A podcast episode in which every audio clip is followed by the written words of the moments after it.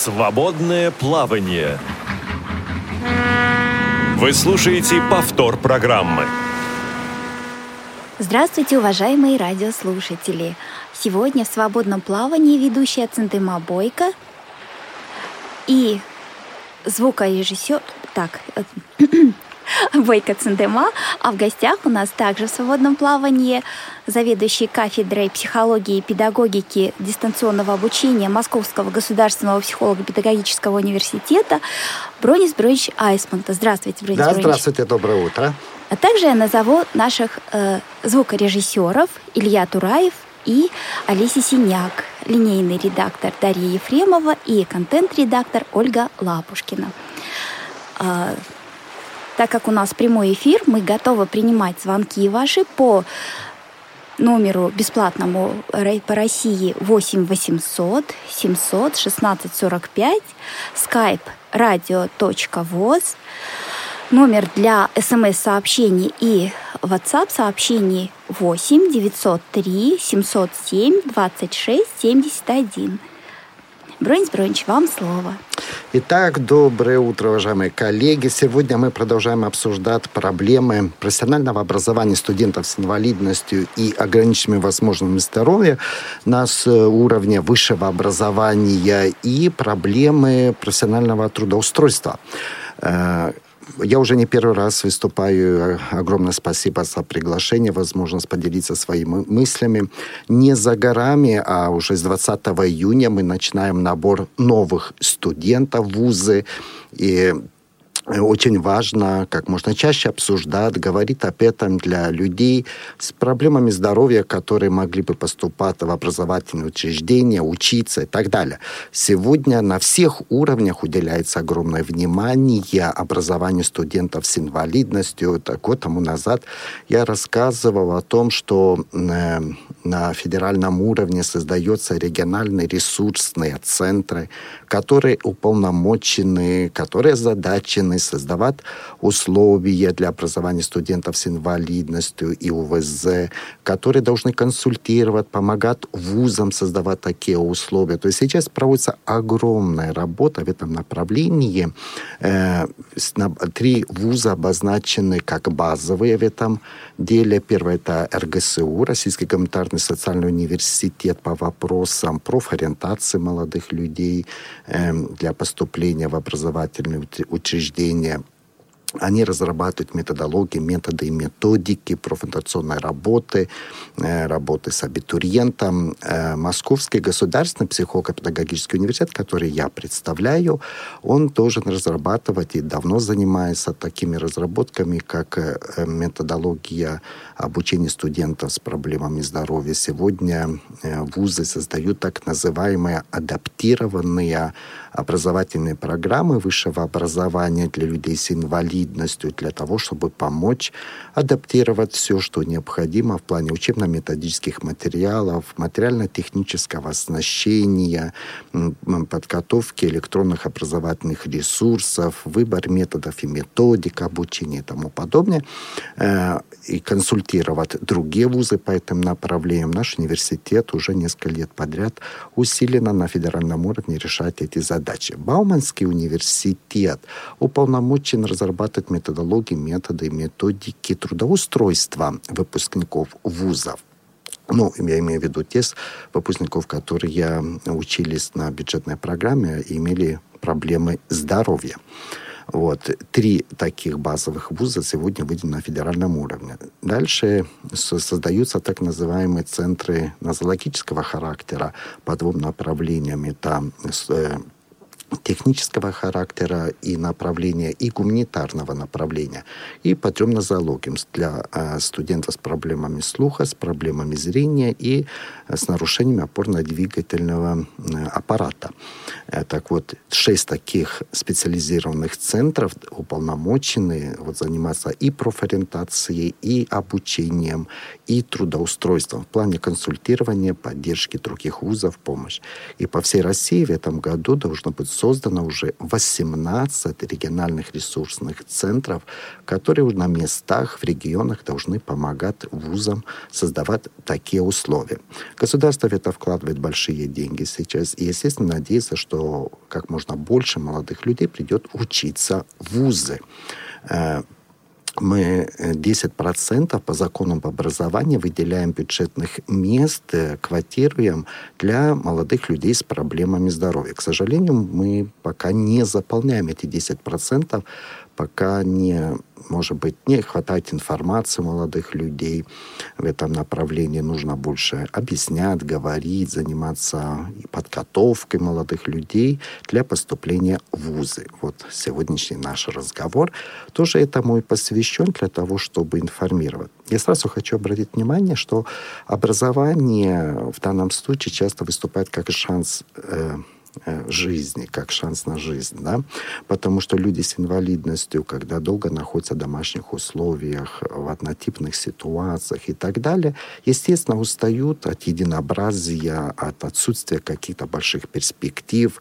интересных проектов и так далее. Когда они приходят в систему образования, у них появляются новые смыслы, новые ориентиры, они знакомятся с новыми друзьями, друзьями по учебе, с деканатом, э, у них много различных возможностей ходить в различные организации по программе практики, посещению разных социокультурных мероприятий это другая жизнь. Это совершенно другая жизнь. И очень важно, чтобы молодые люди как раз как можно больше пользовались такими возможностями. Потому что если мы серьезно занимаемся проблемами здоровья, мы должны понимать, что медикаментозы, да, дают краткосрочный эффект, но это не выход из ситуации. Чаще надо э, думать, как изменить наше мышление. Очень много зависит от нашего поведения, от модели нашего поведения поведения. Вот, мы там будем сидеть, плакаться, что нам в жизни не везет, что что-то не получается и так далее. Или мы будем искать пути решения, выхода из этой ситуации. Первый вариант — это бес, э, бессмысленно, это ничего хорошего от этого не получится. Надо... Кто ищет, тот находит, есть такая поговорка, да? Поэтому очень важно искать. Вот. И когда люди приходят в образование, мы видим на примере нашего факультета. В нашем факультете дистанционного обучения учится 90 студентов с проблемами здоровья. 80 а, на уровне бакалавриата и 10 на уровне магистратуры в настоящее время. Мы видим, как их меняется жизнь, как они меняются за один год обучения, как они интересно общаются между собой. Но поверьте, это совершенно другая жизнь. Э, чем сидеть дома, плакаться, ныть, что там в жизни не повезло, что есть проблемы и тому подобное. И родители тоже озадачены. А здесь очень важно именно самим менять эту жизнь. Ну вот сегодня мы как раз и обсуждаем эти вопросы. Бронис Бронич, а все-таки, ну, я не совсем согласна с вами в плане того, что что-то вот по вашему описанию это больше получается реабилитационный центр, а не выше, э, а не вуз. Как-то как вы Нет, вот смотрите, образование в немалой степени это реабилитация. Образование имеет очень сильный, если оно правильно организовано, очень сильный реабилитационный характер. Но предметная деятельность – это освоение профессии. Через освоение профессии выстраиваются новые каналы коммуникации, новые мероприятия, система отношений. Ведь э, должна быть продуктивная деятельность, вокруг чего все остальное выстраиваться, правильно? Mm-hmm. Если нет этой продуктивной деятельности, ну вокруг чего выстраивать новую систему отношений, там и так далее. То есть освоение идет профессии, но если правильно построена программа освоения профессии, то здесь имеет образование огромный потенциал для развития коммуникативных способностей, для социокультурной реабилитации, формируются новые смыслы и так далее. Если мы не делаем вид, что мы учим, а другие говорят, что учатся, а мы учим и учимся по-настоящему, да, то это, знаете, это огромный источник для развития образования, и здесь революционный характер имеет в виду, потому что одна из самых главных проблем в нашей жизни – это проблема с нашей головой. Не в физиологическом плане, а это с нашим мышлением. Огромное количество проблем, которые у нас возникают, это возникает из-за нашего мышления. Такого, может быть, патогенного, разрушающего, когда мы сидим, плачем, ноем, что навезет и так далее. Вот. Люди, которые живут в поисковом режиме, которые чего-то хотят в этой жизни, они живут другой жизнью, и у них здоровье становится лучше. Вот. Люди медленно умирают, когда они ничем не занимаются. Не востребованы, Когда да. они не востребованы, у них глубокая депрессия. А кому я нужен в этой жизни? Родители тоже страдают от этого, не понимают, что делать в этой ситуации. Это безвыходная ситуация, если люди сидят в одной месте и никакого движения нету образовательные учреждения, если правильно организуют процесс обучения, дает огромный ресурс для развития, для появления новых смыслов в жизни. Ведь образование – это не сиюминутная задача, это задача перспективного стратегического характера. Человек занимается подготовкой к каким-то новым этапам жизни, которые будут определять, может быть, и всю дальнейшую его перспективу. И принципиально это важно, что у него в голове, в голове появляется новое образование, новые смыслы жизни. Это определяет дальнейшие его тактические, стратегические шаги. Поэтому mm-hmm. образование имеет огромный определенный, развивающий, э, коррекционно развивающий в некоторых случаях в плане развития коммуникативных способностей, адаптационных механизмов, социокультурных механизмов и так далее в плане развития студентов. Поэтому не надо так, может быть, в узком смысле воспринимать, что это как реабилитация. В виде реабилитация, Как да? реабилитация. Да, у нас звонок по скайпу. Марина, да, слушаем вас. Добрый день. Добрый день всем слушателям. Добрый, добрый, Марина. Да, добрый, день. день. Броневич. А, очень приятно вас сегодня слышать в эфире. А, у меня ну, совершенно, естественно, не вызывает сомнений тот тезис, что высшее образование – это очень мощный такой э, реабилитационный комплекс, но вот все-таки мне кажется, что в последнее время ну, складывается такое ощущение, как будто образование стало вещью для всех – то есть мне кажется, что все-таки, ну, несмотря на все наше желание, каждый, вот любой просто инвалид, потому что он инвалид, получить образование не сможет. Вот как вы к этому относитесь? Э, вот смотрите, безусловно, Э, есть одна проблема, то, что нет градации, нет э, как бы такой более других, более гибких вариантов реализации образовательных программ. Каноны жесткого там высшего образования, они не дают возможность учиться, получать какой-то, допустим, образовательные ресурсы для некоторых студентов. Это должна быть такая более гибкая система. Э, бывают случаи, когда, допустим, мы видим на своих студентов, что, к сожалению, он не может может получить диплом психолога. Угу. Да, он начинает учиться, он старается, но, к сожалению, уровень развития его познавательных способностей не позволяет дойти до необходимого уровня высшего образования. Мы очень хотели бы, что для таких студентов были более гибкие программы, не с выдачей диплома о высшем образовании, но какие-то другие варианты, сертификаты или что-то. Вот, э, он хочет быть рядом с нами. У нас было, было ряд таких случаев, когда э, студент за два года очень много менялся, у него развивалась речь, у него коммуникативные способности активно развивались, э, э, ну и так далее. Это ну, как заметно профессионал. Было. Как, вот. Но, к сожалению, возникали серьезные проблемы с освоением, допустим, там, математики, других каких-то предметов. И э, эти студенты говорят, ну, оставляйте нас рядом, мы хотим быть с вами, мы хотим участвовать в социокультурных мероприятиях. Нам очень важно присутствие здесь вместе с вами. Да, мы не тянем на эти программы, но дайте нам шанс, возможность там, участвовать в каких-то других образовательных проектах, уровнях и так далее, чтобы мы были рядом. Вот. Естественно, что нельзя идти, чтобы там выдавать липовые дипломы, делать вид, что они учатся да. друг другие да. учат. И так. Образование – это серьезное дело. Вот, это серьезное дело. Она должна быть гибкой для людей с инвалидностью, как мне кажется, да, и предоставлять возможность людям развиваться. Поверьте, образование – это шанс на жизнь. Я приведу один пример.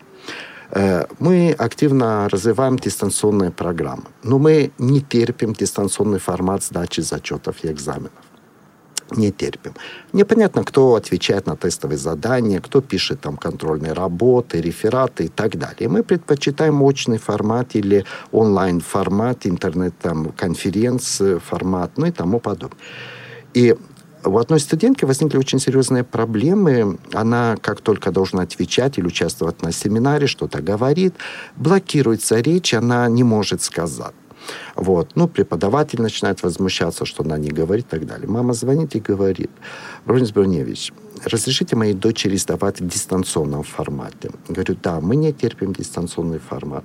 Нам очень хотелось, чтобы ваша дочь сдавала очно или интернет-онлайн конференц-формате. Она говорит, ну, поверьте, я могу с вами встретиться и показать кое-что. Приходит. Встречаемся. Мама показывает рентген мозга.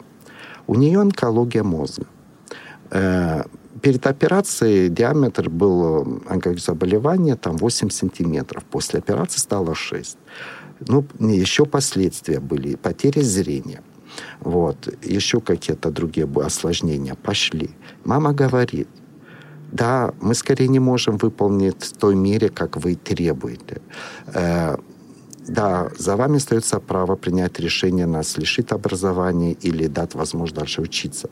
Мы не понимаем, что делать, если мы уйдем из университета. Сейчас для нас образование — это очень важный ресурс нашей жизни. Мы сейчас занимаемся нашим образованием, мы выполняем ваши задания. Да, может быть, не получается в той мере, как вы хотите, как вам хотелось бы и так далее. Мы стараемся это сделать. Но если вы лишите этого шанса, ну, у нас вообще не будет никаких других целей в этой жизни. Мы не понимаем, что тогда нам делать э, в нашей жизни.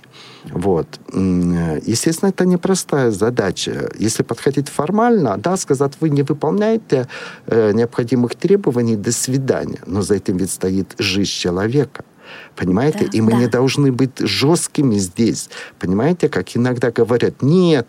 Вот иногда коллеги говорят, вы знаете, на перекресток, когда выезжает машина, неважно, кто же сидит в машине. Там инвалид, не инвалид и так далее. Да? Угу. Типа один к одному должны полностью владеть э, программой и так далее. Вы знаете, если мы будем так жестко ставить, то, наверное, единицы смогут на таком уровне, как и все условно здоровые, да, выполнять. Мы лишим огромное количество людей возможности развиваться.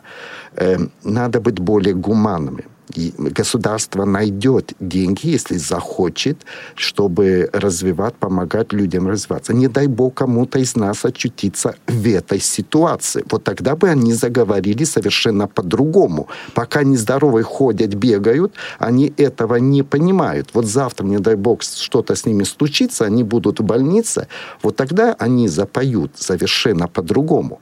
Вот. А Марина с нами сейчас, нет?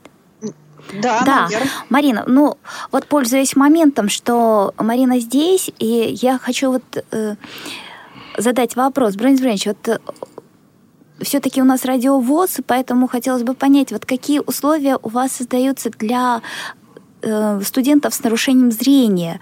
И э, перед этим услышать мнение Марины, вот что они в своем вузе делают.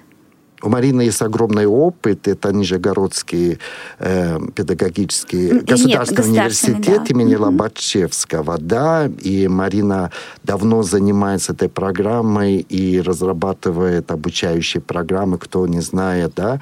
Вот, э, и вокруг себя сплачивает очень интересных людей, специалистов. Мне приходилось неоднократно участвовать в разных мероприятиях, которые проводит Марина, выездные семинары под Нижним Новгородом и собирать своих друзей, обсуждать эти проблемы, я настоятельно рекомендую подключиться к этим проектам, которые ведет Марина. А давайте сейчас как раз давайте дадим Марину пару спросим. слов. Да. да, пусть Марина сама да. скажет.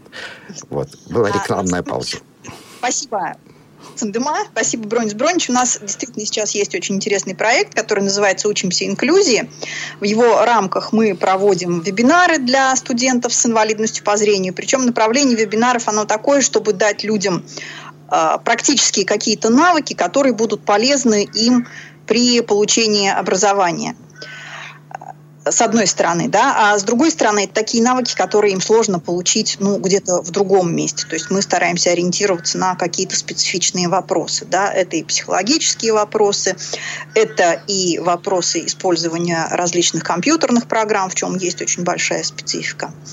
И в августе у нас планируется фестиваль студенческий, на котором вот активные участники нашего проекта соберутся. У нас сейчас конкурс объявлен, да, наверное, может быть, кто-то уже слышал про это.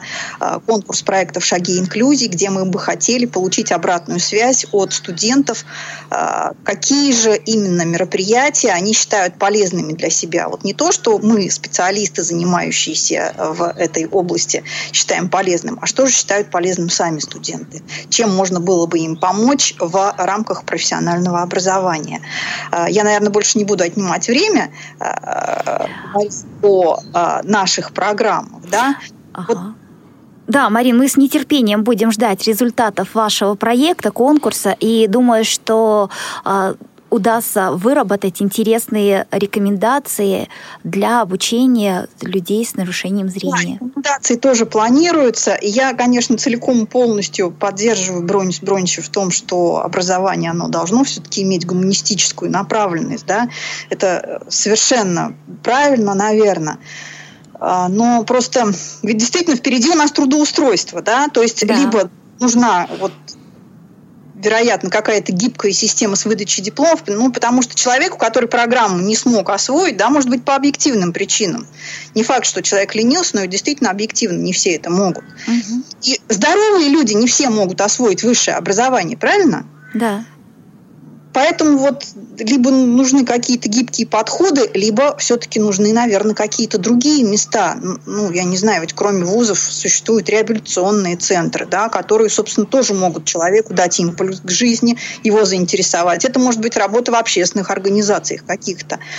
А, и, и все равно рано или поздно, да, ну сколько человек может учиться в ВУЗе? На бакалавриате там 4 года, ну пусть 5 лет. Дальше-то все равно нужно будет смысл жизни как-то искать. Ну, то есть я совершенно не против вот этой э, гуманистической направленности образования.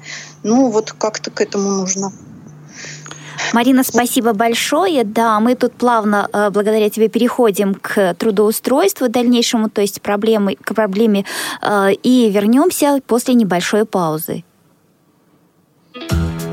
Не успели послушать программу в прямом эфире? Не переживайте. Субботу и воскресенье специально для вас мы повторяем все самое интересное за неделю. Не получилось послушать нас в выходные? Не страшно. К вашим услугам наш архив. Заходите на сайт www.radiovoz.ru. В разделе «Архив» вы можете скачать любую из программ и послушать ее в удобное для вас время. Радио ВОЗ. Мы работаем для вас. Свободное плавание. Повтор программы. Итак, продолжаем свободное плавание. С вами ведущая Циндыма Бойко, а в гостях у нас Бронис Бронич Айсмантас, заведующий кафедрой психологии и педагогики дистанционного обучения Московского государственного психолого-педагогического университета. И говорим мы сегодня о профессиональном образовании и дальнейшем трудоустройстве. Наши мы готовы принимать ваши звонки по номеру бесплатному по России 8 800 700 16 45, по скайпу э, радио.воз, номер для смс-сообщений и сообщений WhatsApp это 8 903 707 26 71. Ждем ваших звонков, ваших сообщений. А пока говорим о профессиональной, то есть о трудоустройстве.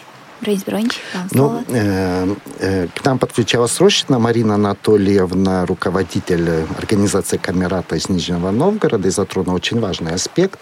Марина Анатольевна закончила в советское время да, высшее учебное заведение и достаточно училась по жестким правилам, по рассказам, то, что она говорила. Да? Mm-hmm. Вот, мы должны предусмотреть э, более гибкие варианты, и сейчас активно для подготовки к профессиональной деятельности должны развиваться появляются дополнительные программы а, профессионального образования, для, чтобы было предоставить возможность получить новую профессию за более короткий срок. Э, здесь, может быть, и экспериментировать, и э, получить достаточно быстрый результат. Я хочу сказать, что в настоящее время Институт развития дополнительного профессионального образования получил задание из Министерства образования по изучению состояния дел для людей э, по наличию таких программ ДПО, ДПП для лиц с инвалидностью, делает анализ этих программ, проводит сейчас э, конф- вебинары, конференции, собирает заинтересованных людей, э, и в ближайшее время будет даже 22 мая вебинар по этой проблеме. И предполагается, что будут разрабатываться такие онлайн-курсы, и не только онлайн-варианты для дополнительного профессионального образования. Проблема трудоустройства является сегодня очень важной. Э, мы понимаем, что на рынке труда сегодня нелегко найти выпускникам вузов рабочее место. Я своим студентам говорю, вы не стройте иллюзий, вы не думайте, что на рынке труда вас особенно кто-то ждет. Даже условно здоровых не особенно кто-то ждет. Вот. Э, и очень важно психологически готовить к этой ситуации и готовить содержательно и профессионально. Мы своим студентам говорим, что для того, чтобы вы могли трудоустраиваться, вы должны быть еще интереснее, чем мы условно здоровые. Ну, чтобы они думали, что вы будете там капризничать, что вы будете, я скажу не педагогическим языком, качать свои права там и так далее. К сожалению, появляются такие, бывают такие ситуации. Естественно, что работодатели не всегда хотят связываться, чтобы потом иметь проблемы. Вот. И очень важно студентов готовить именно психологически содержательно к будущей профессиональной деятельности. Несмотря на то, что э, Министерство образования не занимается проблемами трудоустройства, этим занимается другое ведомство, это Министерство труда и социальной защиты. Но если мы берем на образование молодых людей с инвалидностью и понимаем, что на рынке труда будет непросто для них, мы должны всячески делать, много что делать для того, чтобы их готовить и ну, помогать им трудоустраиваться. Это очень непросто. Вот. Э, но мы сталкиваемся с немалыми проблемами психологического характера у самих людей с проблемами здоровья. Нередко меня, как э, раньше был декан факультета и больше руководил процессами э, создания образовательной программы, сейчас заведующий кафедрой, именно волнует вопрос, что, к сожалению, не все студенты с проблемами здоровья, ну, грубо говоря, хотят быть трудоголиками, что хотят напрягаться, что хотят выложиться по полной программе. Вот. Есть проблема установок. Когда мы обсуждаем проблемы с коллегами с РГСУ, там, с другими вузами по поводу профориентации, знаете, они нередко говорят, надо обсуждать проблему не только профориентации, но и трудоориентации. Вот, э, чтобы была готовность, желание трудиться, выкладываться. Мы на факультете тоже ввели несколько важных принципов. Один из них это э, равный помогает равному, инвалид инвалиду, родитель родителю, студент студенту и так далее. Второй помогает другим, помогаешь себе. Вот, чтобы воспитывать эту позицию, чем больше вы будете работать для других, чем больше будете работать ради других, вот, ориентироваться на интересы, потребности других, тем у вас более шансов есть найти работу, найти новых друзей, найти партнеров, получить новые предложения и так далее. И вы знаете, что это непросто и нелегко переходить на эти позиции. Не всегда наши студенты охотно воспринимают вот эти идеи.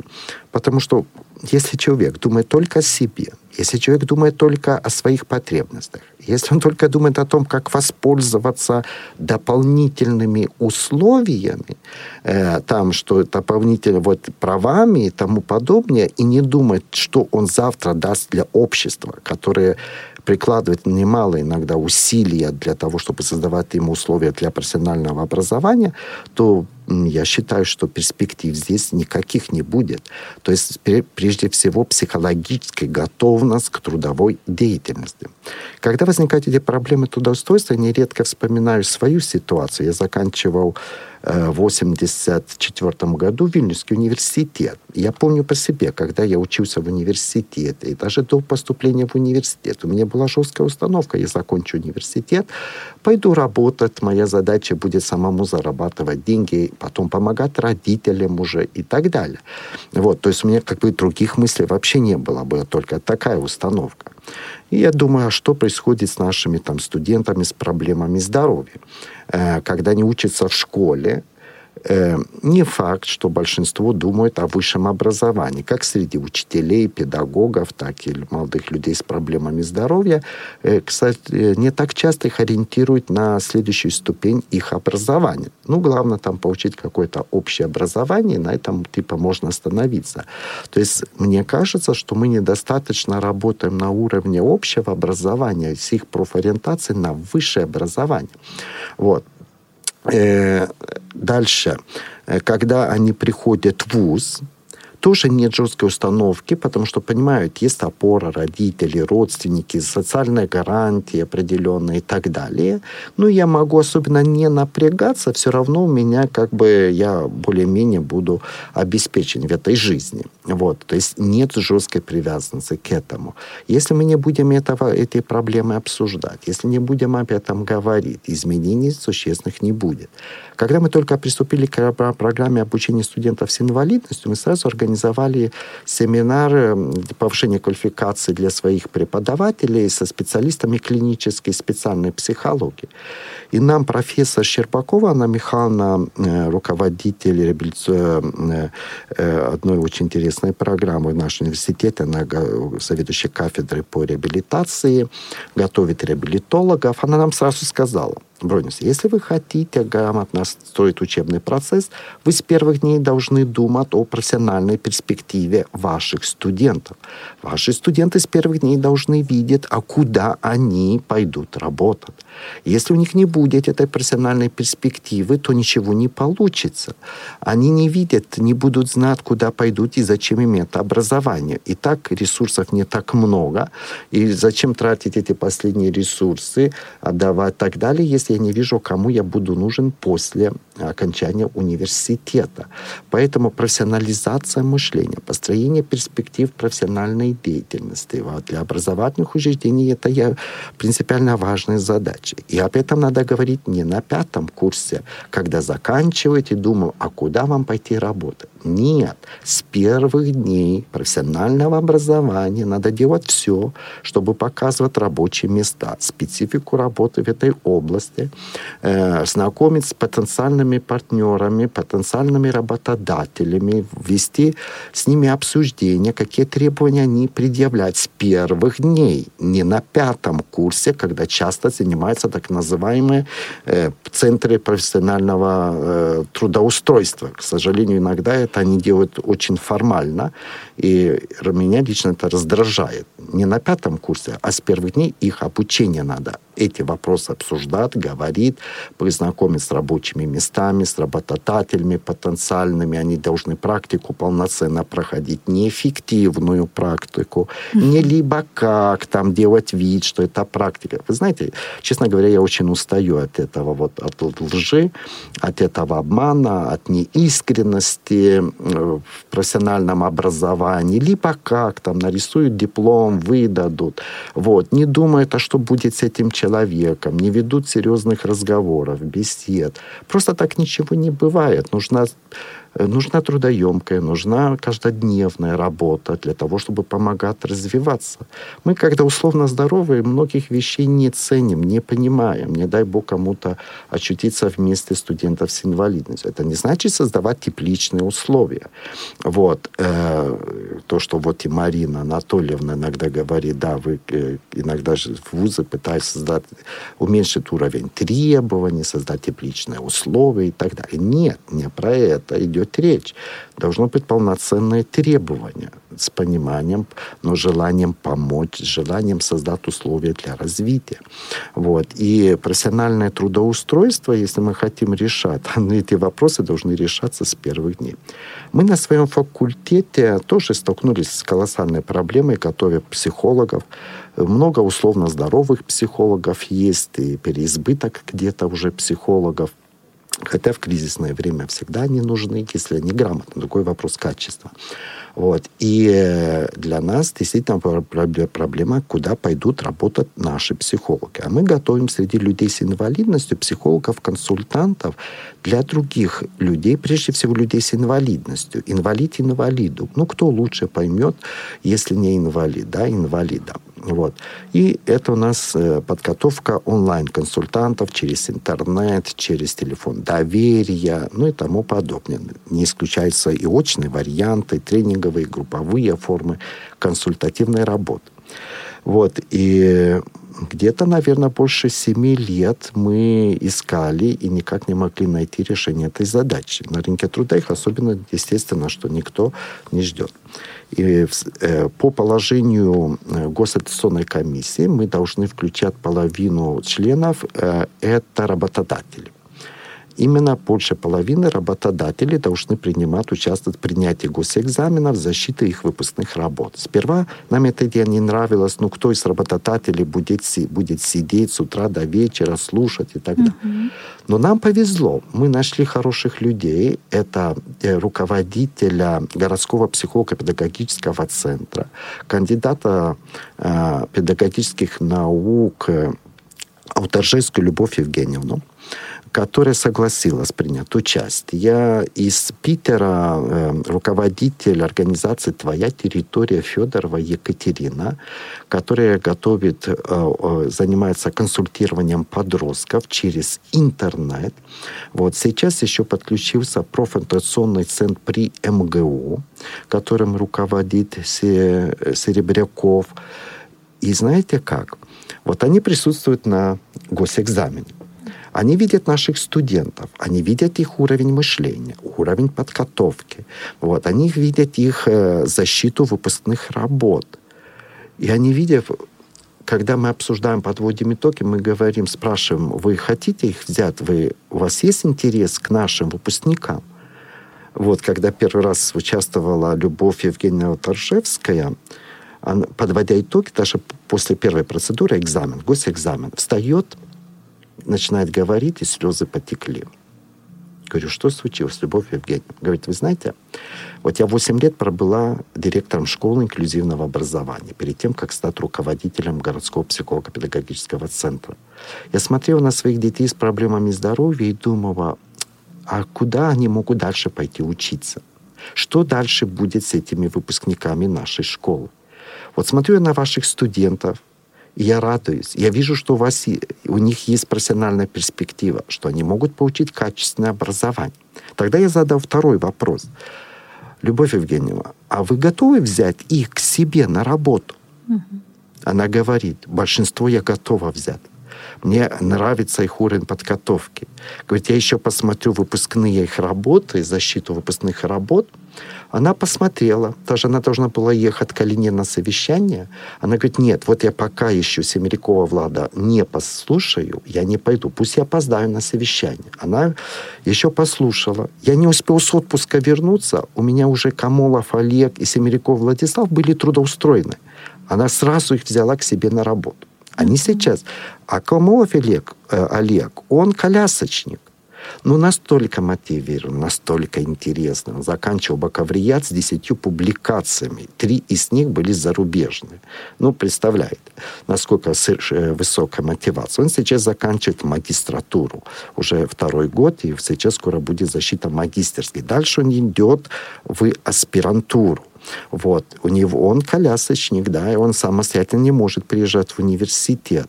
Вот. Он, Любовь Евгеньевна последний раз при встрече говорит, мы ему установили хорошие зарплаты. Вот. Я надеюсь, что они должны быть довольны.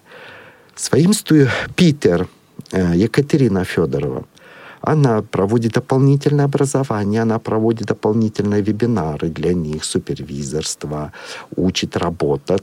Дальше к себе берет на работу. Два года тому назад она взяла четверых на работу. В прошлом году она взяла еще пятерых на работу. Сейчас говорит, нам надо искать дополнительные источники каких-то их еще, может быть, подготовки. Нам очень нужны специалисты. И мы этому безумно рады. Безумно рады. Мы своим студентам говорим, вот если вы будете такие, как вот эти студенты, которые выпускники работают вот, в городском психолого-педагогическом центре и в твоей территории, у вас есть профессиональная перспектива. Не надо сидеть, ныть, плакать и так далее. Надо делать, надо заниматься собственным развитием, развивать собственные мозги. Вот у вас тогда будет перспектива. То есть мы долго трудились, вот, мы долго пытались понять, как решить эту задачу. Мы нашли такое решение через друзей, партнеров. Ну, я думаю, что кто ищет, тот всегда находит. Да, это не просто, мы много времени потеряли, но в результате мы нашли решение. И сейчас за счет вот наших коллег, партнеров мы имеем возможность трудоустраивать выпускников и за, за, понимаем, зачем мы их готовим, консультантов, ну и так далее. Бройс Бренч, да. вот у меня э, все-таки хотела бы вернуть к нашей аудитории вас и ответить на вопрос, э, есть ли среди успешно трудоустроенных люди с нарушением зрения, но к этому вопросу вернемся после небольшой паузы. Не успели послушать программу в прямом эфире? Не переживайте. В субботу и воскресенье специально для вас мы повторяем все самое интересное за неделю. Не получилось послушать нас в выходные? Не страшно. К вашим услугам наш архив. Заходите на сайт www.radiovoz.ru. В разделе «Архив» вы можете скачать любую из программ и послушать ее в удобное для вас время. Радио ВОЗ. Мы работаем для вас. Свободное плавание.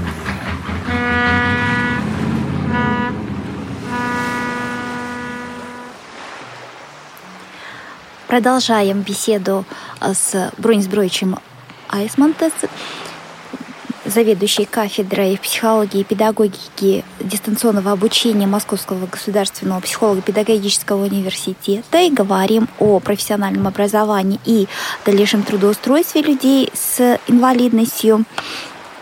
И также по-прежнему мы в прямом эфире ждем ваших звонков по бесплатному номеру по России 8 800 716 45 по скайпу radio.voz.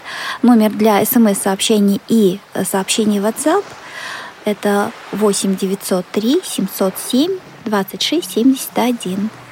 А, Брэнс Бронич, вот давайте все-таки э, про людей с нарушением зрения. Хорошо, я понял вопрос. Прежде всего, я хочу заметить, что люди с проблемами зрения очень хорошие психологи. Вот, они более чувствительные, они умеют хорошо слушать. Вот мы э, вводим своих студентов к одному психологу, у кого проблема именно зрения, он незрячий, да, он э, настолько востребован, у него столько клиентов, топ-менеджеров и так далее, потому что он умеет слушать своих партнеров и давать очень хорошие советы, консультации и так далее. Среди наших выпускников есть одна студентка, которая, еще будучи студенткой на факультете, она работала в колл-центре. В колл-центре она занималась психологической службой, проводила тренинги, прошла немецкую программу обучения проводила по их методике тренинги для незрячих. Вот. Потом, после окончания, поступила в, на магистерскую программу в другом, на другом факультете. Она полностью незрячая. Вот. И очень успешно она решает задачи.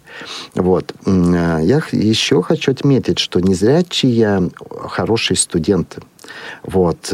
Они очень серьезно подходят к образованию.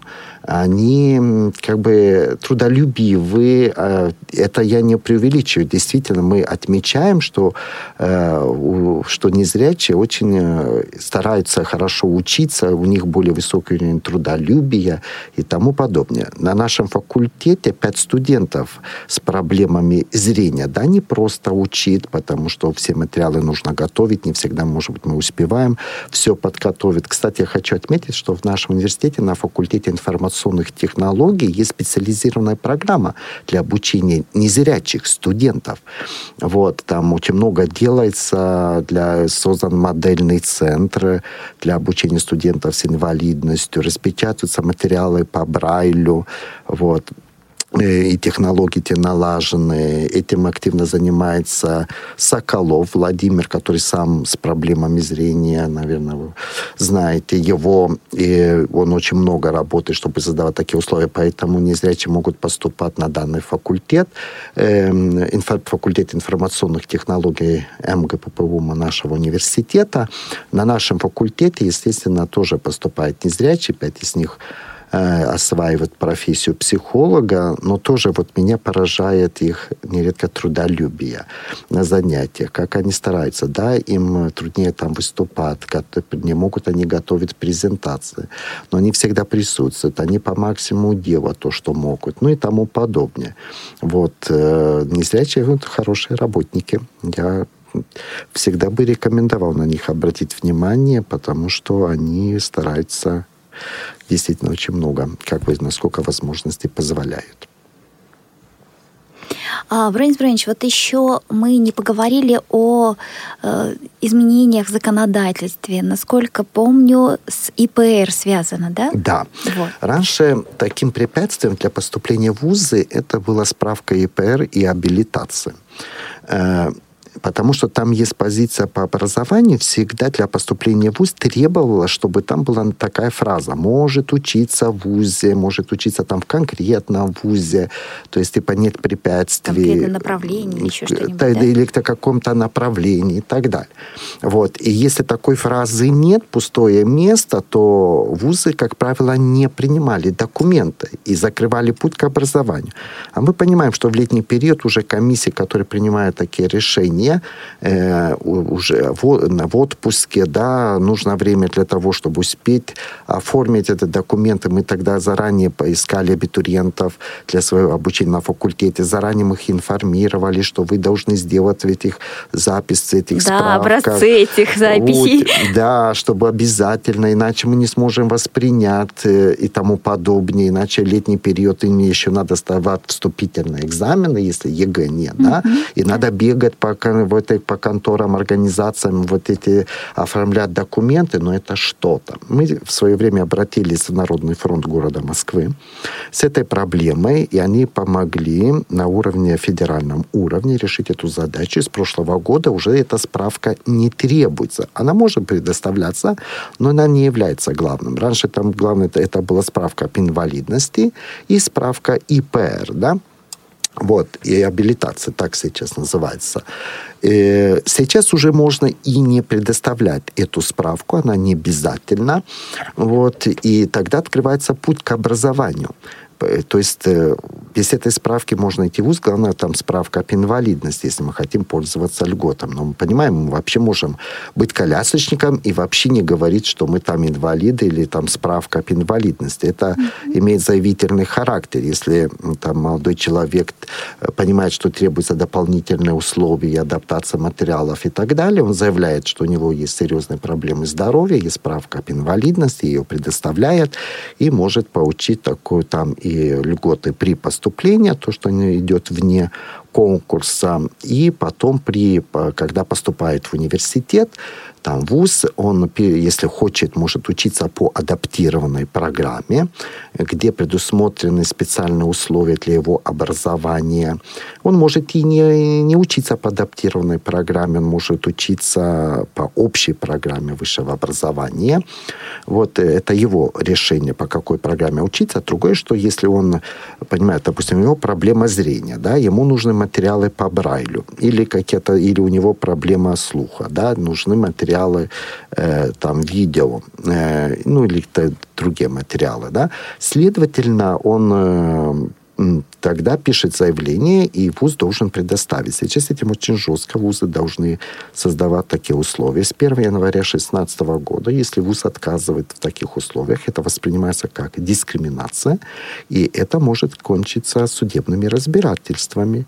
Вот, поэтому вузы сейчас очень сильно озадачены. Для этого и создаются ресурсные центры, о чем мы говорили с самого начала, да, чтобы Вот, еще про ресурсные центры, да. Брэнс Брэнч, поподробнее можно? Вот как к ним можно обратиться? Обратиться и на каком этапе, то есть это при поступлении или уже после поступления какую-то помощь оказывают? Это? Ну, смотрите. И кто туда обращается?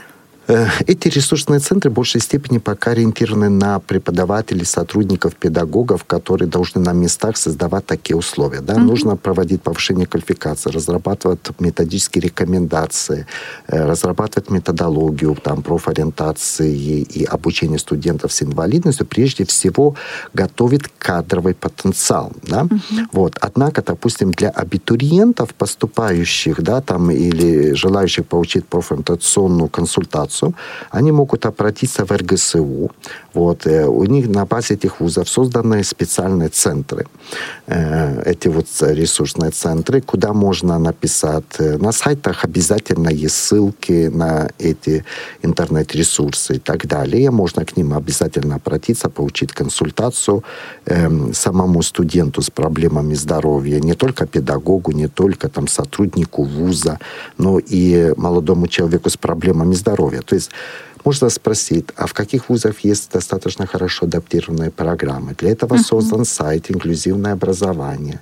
Для этого создаются базы данных. И, кстати, вузы очень проходят серьезный мониторинг, который выполняет э, э, Нижненовгородский э, педагогический, государственный педагогический университет имени Минина. Вот, они проводят мониторинг вузов, у них есть вся необходимая информация, в каких вузах, по каким программам, программам, есть э, условия для обучения студентов с инвалидностью, по каким группам нозологическим наиболее есть обеспеченность, ну и так далее. То есть можно туда обратиться, ну, прежде всего, можно обратиться в любое высшее образовательное учреждение и задать эти вопросы. Они в этом плане уже должны разбираться, быть компетентны, знать, куда отправить и откуда узнать информацию.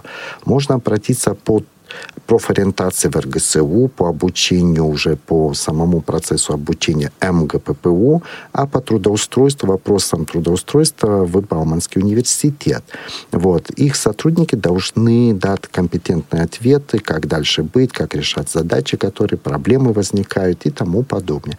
То есть сегодня проводится огромная работа в этом направлении. Вот. И если у вас будет э, какие вопросы, вы не стесняйтесь ни в коем случае не надо стесняться. Надо спрашивать э, государство, общество. Сейчас выделяет огромные ресурсы, финансовые ресурсы на все это. К сожалению, мы сегодня еще наши молодые люди не пользуются той возможностью образования, которые сейчас создаются. Вот, поэтому я настоятельно рекомендую использовать этот ресурс. Сегодня он есть, не факт, что завтра будет в достаточном объеме, да, что завтра будет столько внимания. Поэтому пока сейчас есть такое большое внимание и выделяются ресурсы, этим надо обязательно эти возможности использовать. Образование — это реабилитация в хорошем смысле слова. Это профессиональная перспектива. Это другая жизнь. Поэтому очень важно как бы как бы использовать эти шансы. Ну вот я понимаю, что это немножко не ваш вуз, но все-таки вот э, РГСУ я слышу постоянно, вот, например, э, курсы по Обилимпикс, вот конкурс проводит, затем вот профориентационные мероприятия, а вот ничего почему-то про Бауманский университет вот как-то проходит мимо или еще пока не развернулся, вот как там, не в курсе? Ну, Бауманский университет гордится тем, что ему удается большое количество выпускников трудоустроить. По слух, слух в основном у, у них. У а них вот, сурдопедагоги работают, да, да у да. них э, больше специализация идет по слуху. Ну... Кстати, по зрению это Герцинский педуниверситет специализируется, да, там очень большая, хорошая группа советских времен. Нет, это тифлопедагогов, да.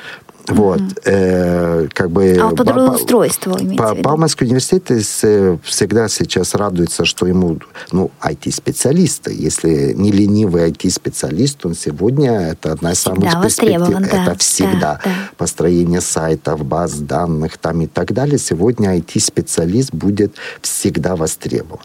Ну, вот они этим и радуются. Поэтому Министерство А нашу категорию как-то не сильно, да? Они, хоть вроде как... Я понимаю, что вот, вот вы, например, занимаетесь всеми категориями, да, а, Что касается обучения, мы разрабатываем методологии, методики, должны учитывать все три нозологические да. группы. РГСУ да. то же самое, со то всеми категориями. Самое. А вот э, с трудоустройством хотелось бы, чтобы нами тоже кто-нибудь занимался серьезно. Ну, смотрите, Бауманский университет должен этим сейчас заниматься, потому что он уполномочен не только по своей нозологической группе, которую он ведет, да, да, да. но он должен заниматься и другими нозологическими группами. Другое, насколько они это искренне делают, да, там, ну и так далее, они там есть хорошие профессионалы, которые занимаются, но у них большой опыт есть именно по своей нозологической группе и по IT-специальности.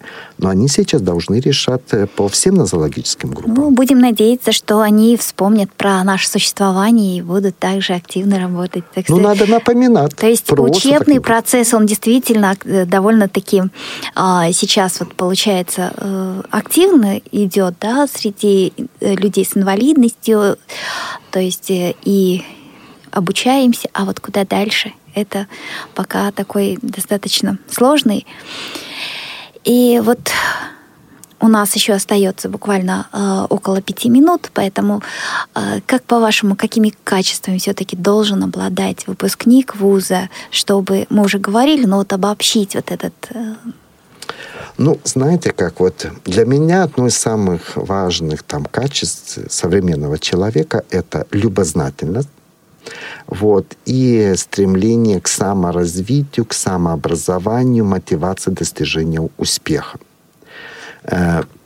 Э, неинтересно работать, жить, сотрудничать с людьми, занудами, потребителями, которые иждивенческую позицию занимают, вот, которые самодовольны, считают, что они достигли. Неинтересно это люди. Это у них энергетика не та. Вот люди, которые постоянно чего-то хотят, им интересно жить, им интересно творить, они хотят быть умными, они постоянно чего-то ищут знаете, у них энергетика другая. Mm. Вот. Mm-hmm. С такими людьми, вот, э, ну, умные люди говорят, надо быть ближе к э, успешным людям, к таким людям. У них энергетика, у них, э, они делятся опытом, они заряжают своей экспрессией, своей энергетикой и так далее. Вот. У таких людей больше перспектив, больше возможных партнеров, больше разных предложений ну и тому подобное. Вот любознательность, интерес к жизни, мотивация достижения успеха, э, вот это одни из базовых. Если у человека есть желание жить, если у человека есть желание творить, если у человека есть желание развиваться постоянно, то он решит многие проблемы. Многие проблемы. Вот. Поэтому очень важно развивать у студентов э, такие качества, потому что работодателю нужны интересные люди, не зануды, не потребители, которые, встретив первые трудности, будут говорить, нет, я не могу это сделать, Понимаете, есть, к сожалению, рядом с нами немало людей с комплексом выученной беспомощности, с мотивацией избегания неудачи. Ну, вот с такими кашей не сварить. Вот, как раз вот по поводу так, подобных людей, вот я всегда на всех своих, э, э, во всех передачах и выступлениях на конференциях говорю в первую очередь все-таки э, в своих учениках э, стоит, по-моему, развивать чувство, э, во-первых, собственного достоинства и ответственности не только за себя, но и за то, что происходит вокруг тебя. Э, вот проблема ответственности, к сожалению, когда мы работаем с людьми, мы это сталкиваемся. Ну, они как бы понимают, что они э, под опекой мамы, папы там всегда подстрахуют и так далее. Именно как бы ответственность, именно желание э, э сделать как можно больше, чем я, может быть, и могу, правильно? Да. Вот. Это, да. это очень важное состояние, состояние души, ну, ну и так далее. Поэтому потребно саморазвитие, самоизменение, любознательность – это базовые качества. Тогда проблем с трудоустройством больших не будет. Спасибо вам огромное, Бронис Бронич, за беседу, э, как всегда, интересную и э, Напоминаю, что сегодня в студии работала Циндыма Бойко, ведущая, а в гостях у нас Бронис Броич Айсмонта, заведующий кафедрой психологии и педагогики Московского государственного психолого-педагогического университета. Всем большое спасибо, до новых встреч. Спасибо организаторам, что за ведете интересные передачи. Готов продолжить в будущем. Итак, звук... у нас с нами работали звукорежиссер Илья Тураев и Алисия Синяк, а, линейный редактор Дарья Ефремова и контент-редактор Ольга Лапушкина. Спасибо большое за внимание. Свободное плавание. Повтор программы.